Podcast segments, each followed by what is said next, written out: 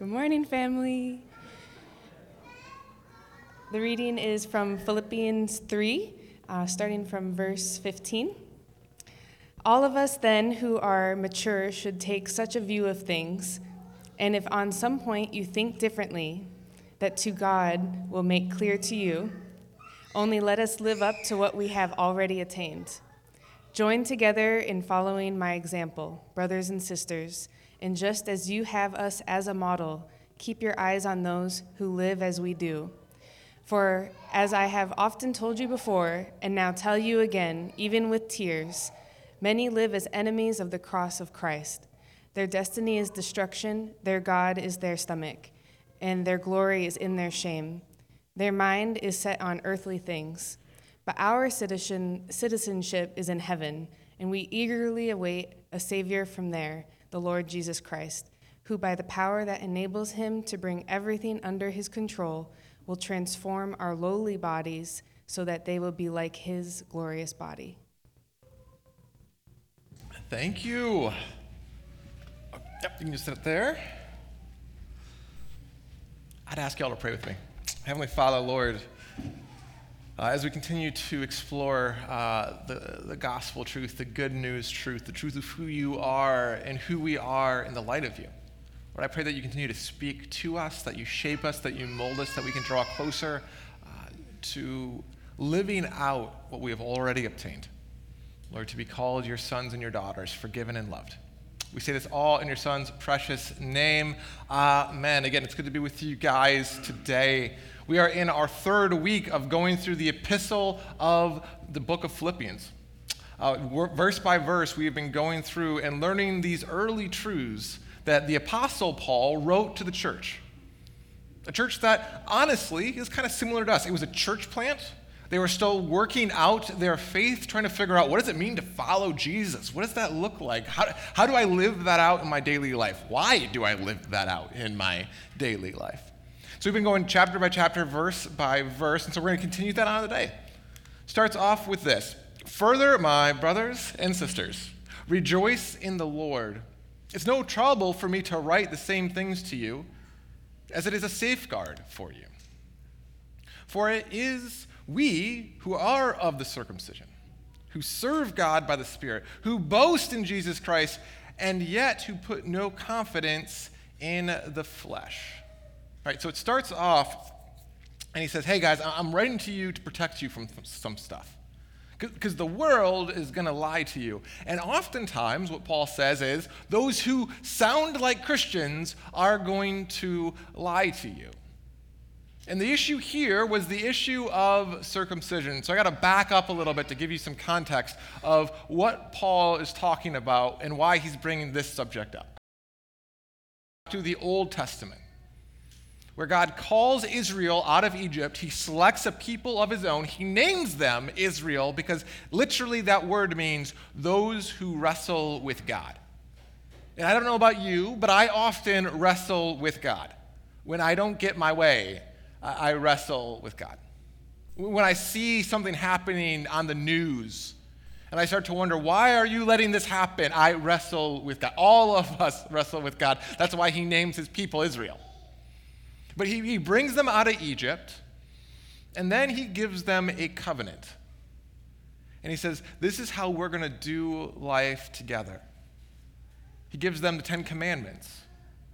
He gives them rules. And he gives them certain physical marks, certain physical things that they are to do to set them apart from the rest of the world. And part of that was circumcision. It was part of the way that Israelites set themselves apart. And so they did that for generation after generation after generation, all the way through the Old Testament into the New Testament. These Israelite people, these people who wrestle with God, they did their best, sometimes succeeding, sometimes failing pretty spectacularly, to, to stay in covenant in relationship with God. But then Jesus shows up. And what's interesting about him is yes, he comes to Israel, he comes to the Jewish people, but he's really explicit I have not come just for y'all says, I've come for the entire world. This is the great John 3:16 for God so loved the world, not just one country, not just the Old Testament people, but everybody, the cosmos, that he would give his son.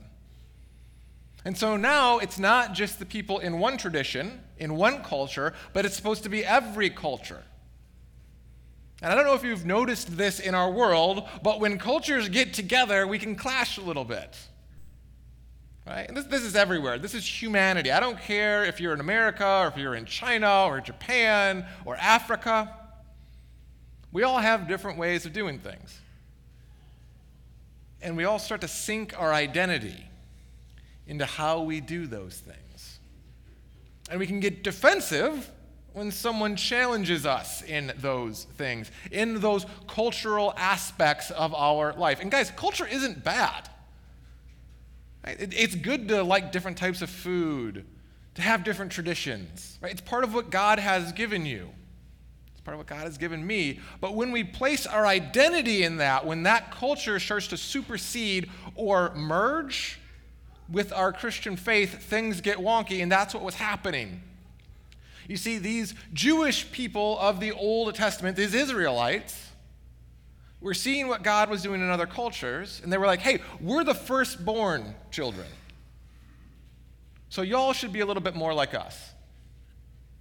Specifically, that men should be circumcised.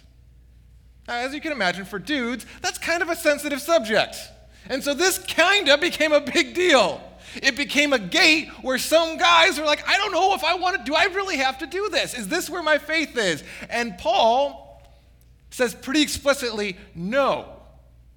He goes on, he says this Though I myself have such reason for confidence, even if someone thinks they have reason to put such confidence in the flesh, I have more.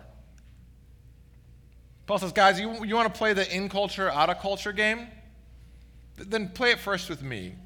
Because those people who are telling you that you have to be in this culture, this specific way, living out your faith, this specific cultural way.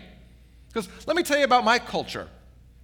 I was circumcised on the eighth day of the uh, tribe of Benjamin a Hebrew of Hebrews, in regard to the law, a Pharisee, as for zeal, persecuting the church, as for righteousness, based on the law, faultless. Paul grew up in the right family. He had all the right cultural traditions. Paul was actually a student under a Jewish teacher called Gamaliel, which, if you were to go to a Jewish temple today, they still read his writings. Paul had the right education, he had the right background, he had the right family.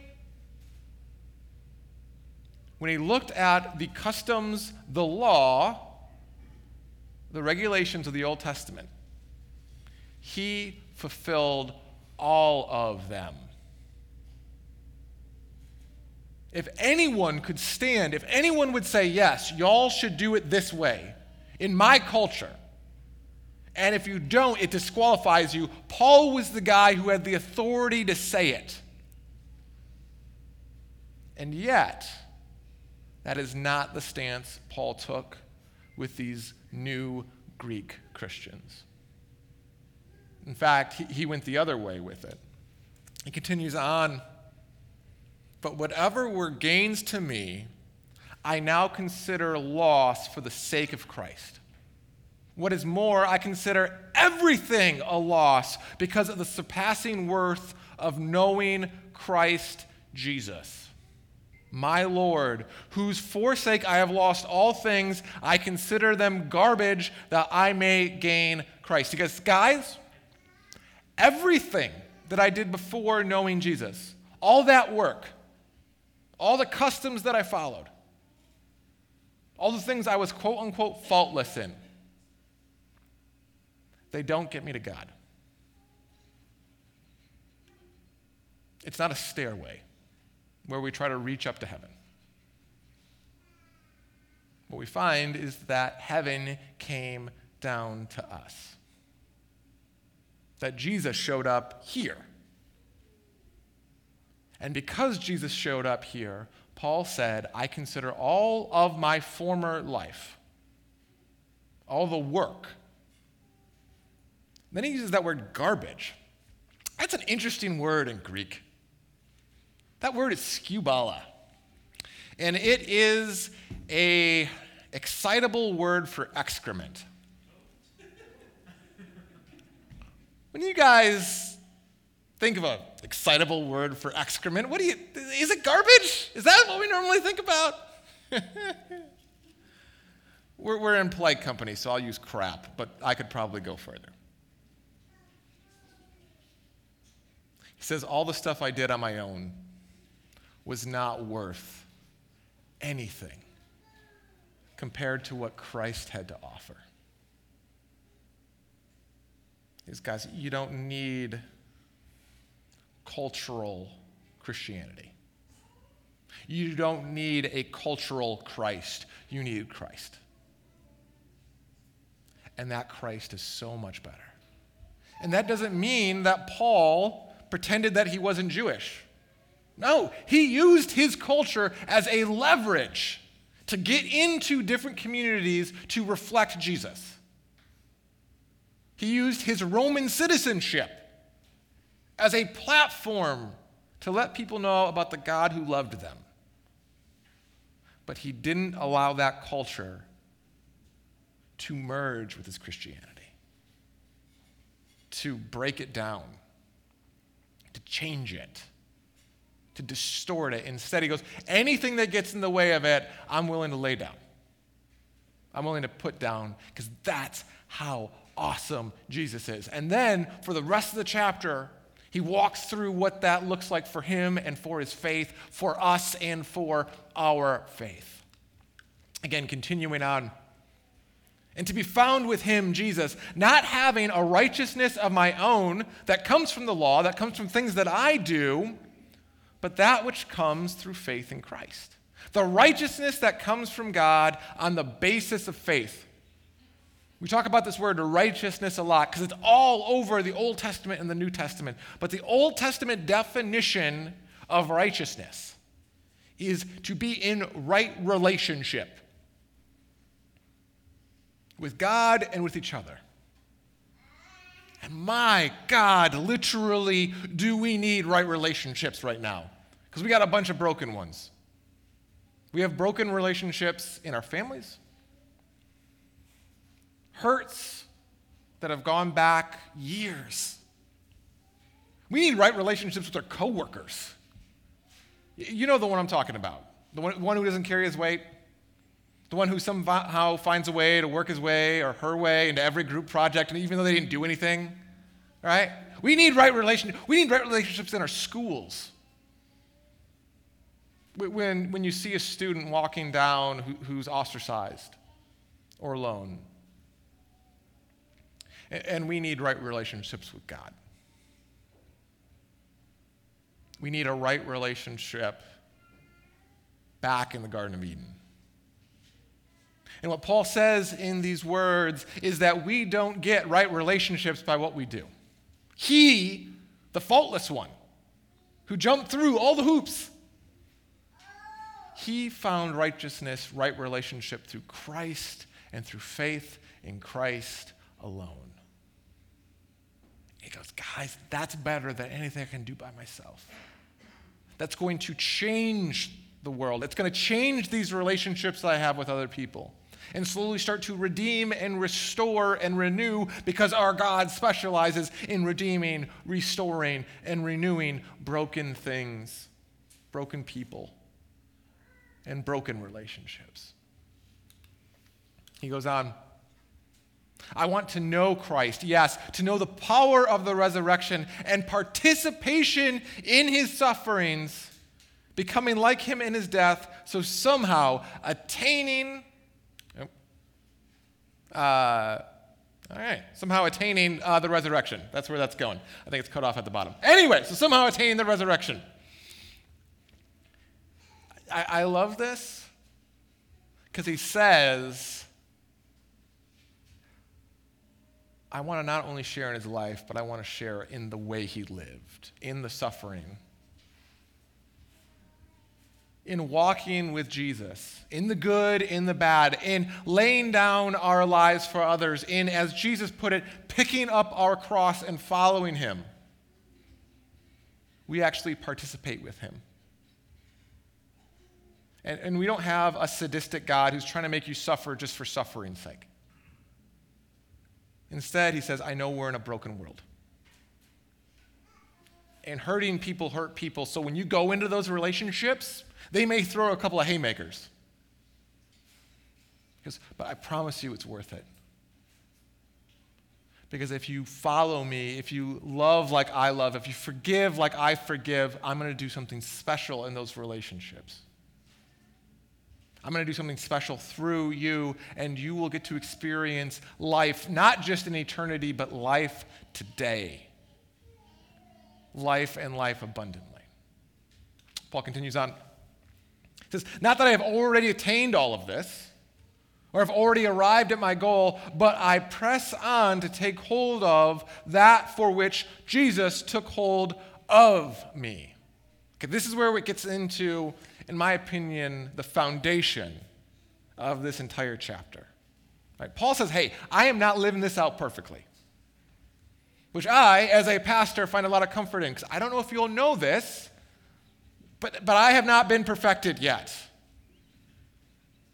I still struggle with all kinds of things, all kinds of thoughts, all kinds of actions, all kinds of things that I know I'm supposed to do but don't. Paul says, I'm still not there yet. Because, but this is what I am striving to do take hold of what Jesus has taken hold of me. And what I love about this section of Scripture is our faith is not built on whether or not we can hold on to God strong enough. Right? So, okay, yes, Pastor Josh, I get it. We don't work our way to heaven, but once heaven, heaven comes here, once I know Jesus, once I get it, then it's on me.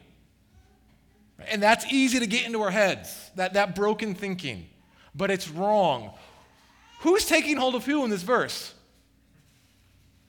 Not that I have taken hold of it, but which Christ Jesus took hold of who? Me. What this verse says is it's not about you holding on to God, it's about God holding on to you. And Acts Church Leander, that is good news. That is such good news because all of us can act like a little kid sometimes. And we can scream and we can cry and we can thrash because we're hurting. And we're broken. And what this verse says, even when we are rebelling against God, his arms are wrapped around us like a parent.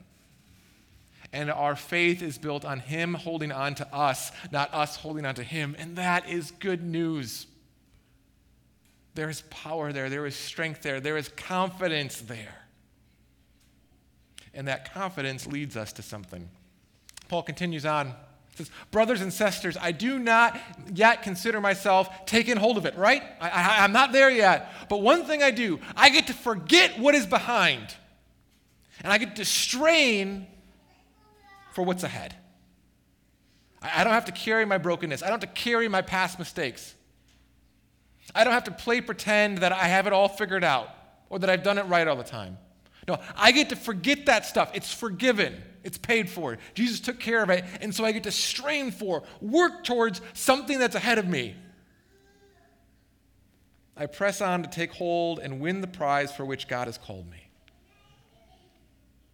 This promise that as we work out our faith, as we figure this thing out, that we don't have to carry our past with us as well. Like this never ending, expanding backpack of burden and failure. Instead, Paul says, No, I throw that off. I'm running forward. And what am I running forward to?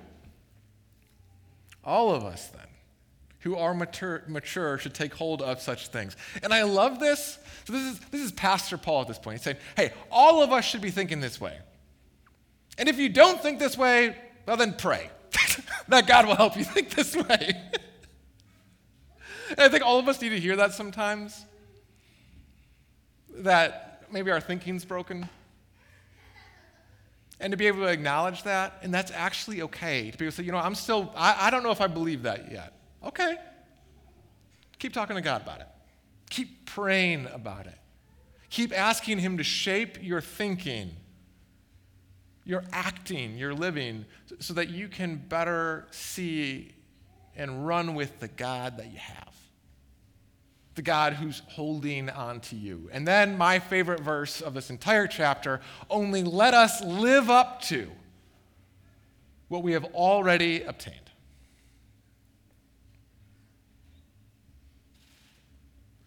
Y'all are God's kids. You are set apart. You are in right relationship with the Father. You are the image of God in flesh walking around. Not because of what you've done, no, because of what He's done. Not because you're holding on to Him, no, He's holding on to you. You already are God's kids. I'm God's son. So we live up to that. We live out of that identity. That's what this is really about, right? So where do we find our foundation? Where do we find our value? Where do we find our identity? If you want to know why the world is struggling so much with identity right now, and pick your identity. It's not just about sexuality, guys.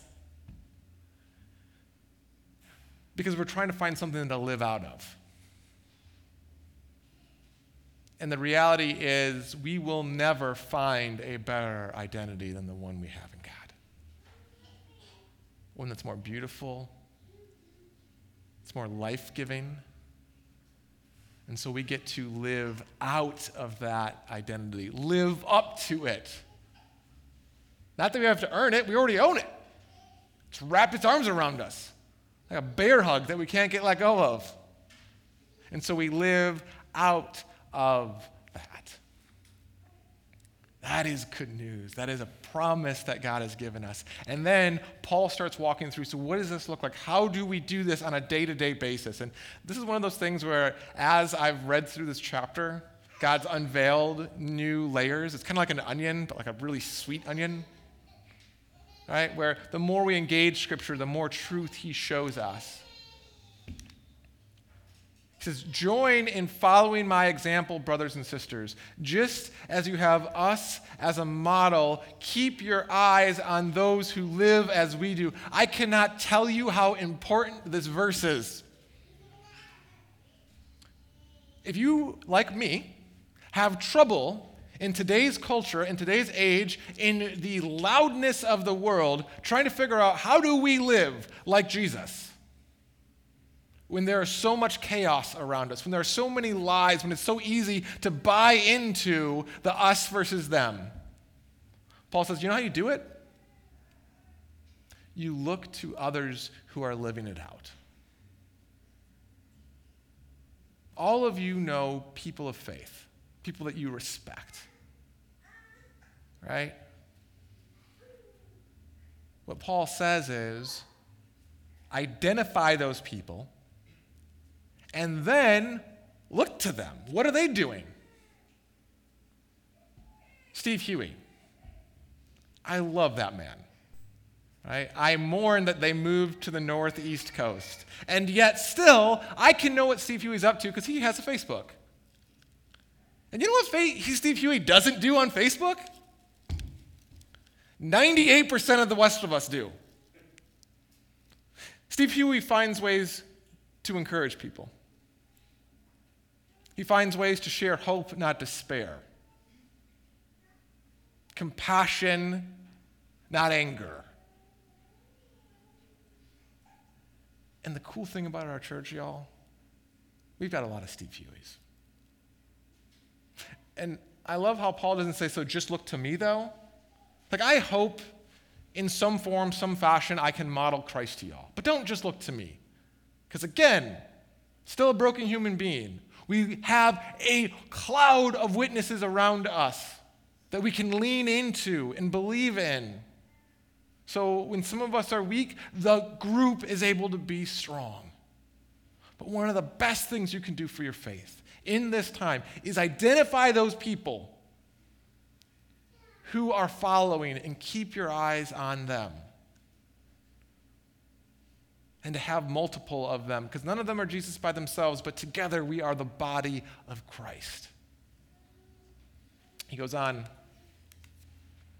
He says, For as I have often told you before, and now will tell you again, even with tears. And here's the flip side of that many live as enemies of the cross.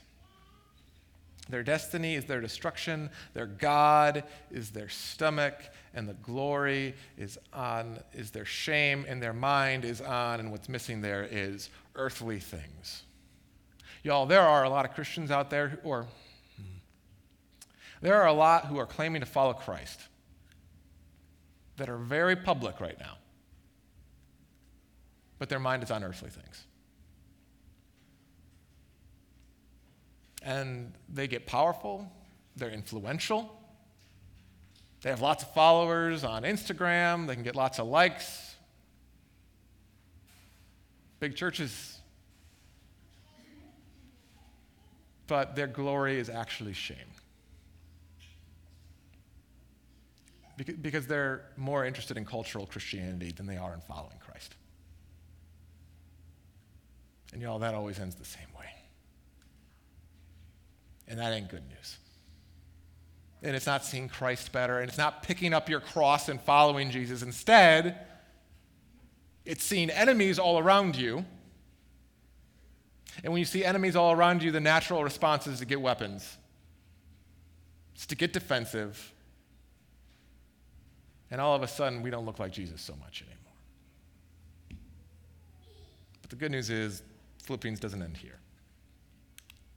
The good news is that, but we, our citizenship is in heaven, and we eagerly await a Savior from there the Lord Jesus, who by his power enables him to bring everything under his control and will transform our lowly bodies into heavenly bodies, and we will be like his glorious body. He says, Y'all, your citizenship isn't here of earth. Yeah, you might be a citizen of the United States, and use that. It's a privilege, it's an honor. Leverage that for the kingdom, but that's not your identity. And your identity isn't in your skin color. Your identity isn't in the cultural norms that you grew up with.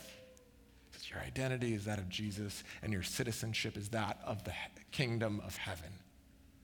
And he goes, and that's good news because the stuff of earth the stuff of only physical, the here and the now, that's going to pass away, but our life lives on into eternity. And eternity starts today. Eternity began when Jesus wrapped his arms around you. And we get to participate in that. We get to live out of that. We get to live up to that. Not because God's going to take his arms around us, not because we're in fear of losing, but because of what we already have. We want to live out of that. We want to live up to that. And then we want to share that with every single person we come in contact with, Christian or otherwise, that they too can see a little bit of the reflection of Jesus. In that reflection, come a little bit closer to uh, God. Let's pray. Heavenly Father, Lord, we uh, lift you up. We give you thanks that it's not about us reaching up to you. Because, Father, Lord, we confess that we are by nature uh, rebellious little kids. And we get scared, we get hurt.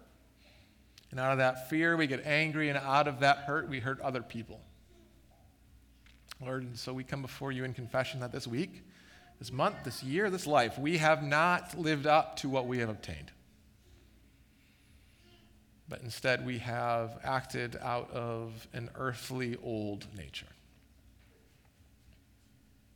But Lord, we are bold to confess because your arms are still wrapped around us. You still breathe your spirit on us and say, You are forgiven. You are children of the one and only Father. And Lord, as children of light, we pray that you just let that light burst from our lives, that love burst from our lives, Lord, that we can, in the same way you suffered here on earth to love others as yourself, Lord, that we can live that love out as well. Lord, that as forgiven children of you, Lord, that we can be different.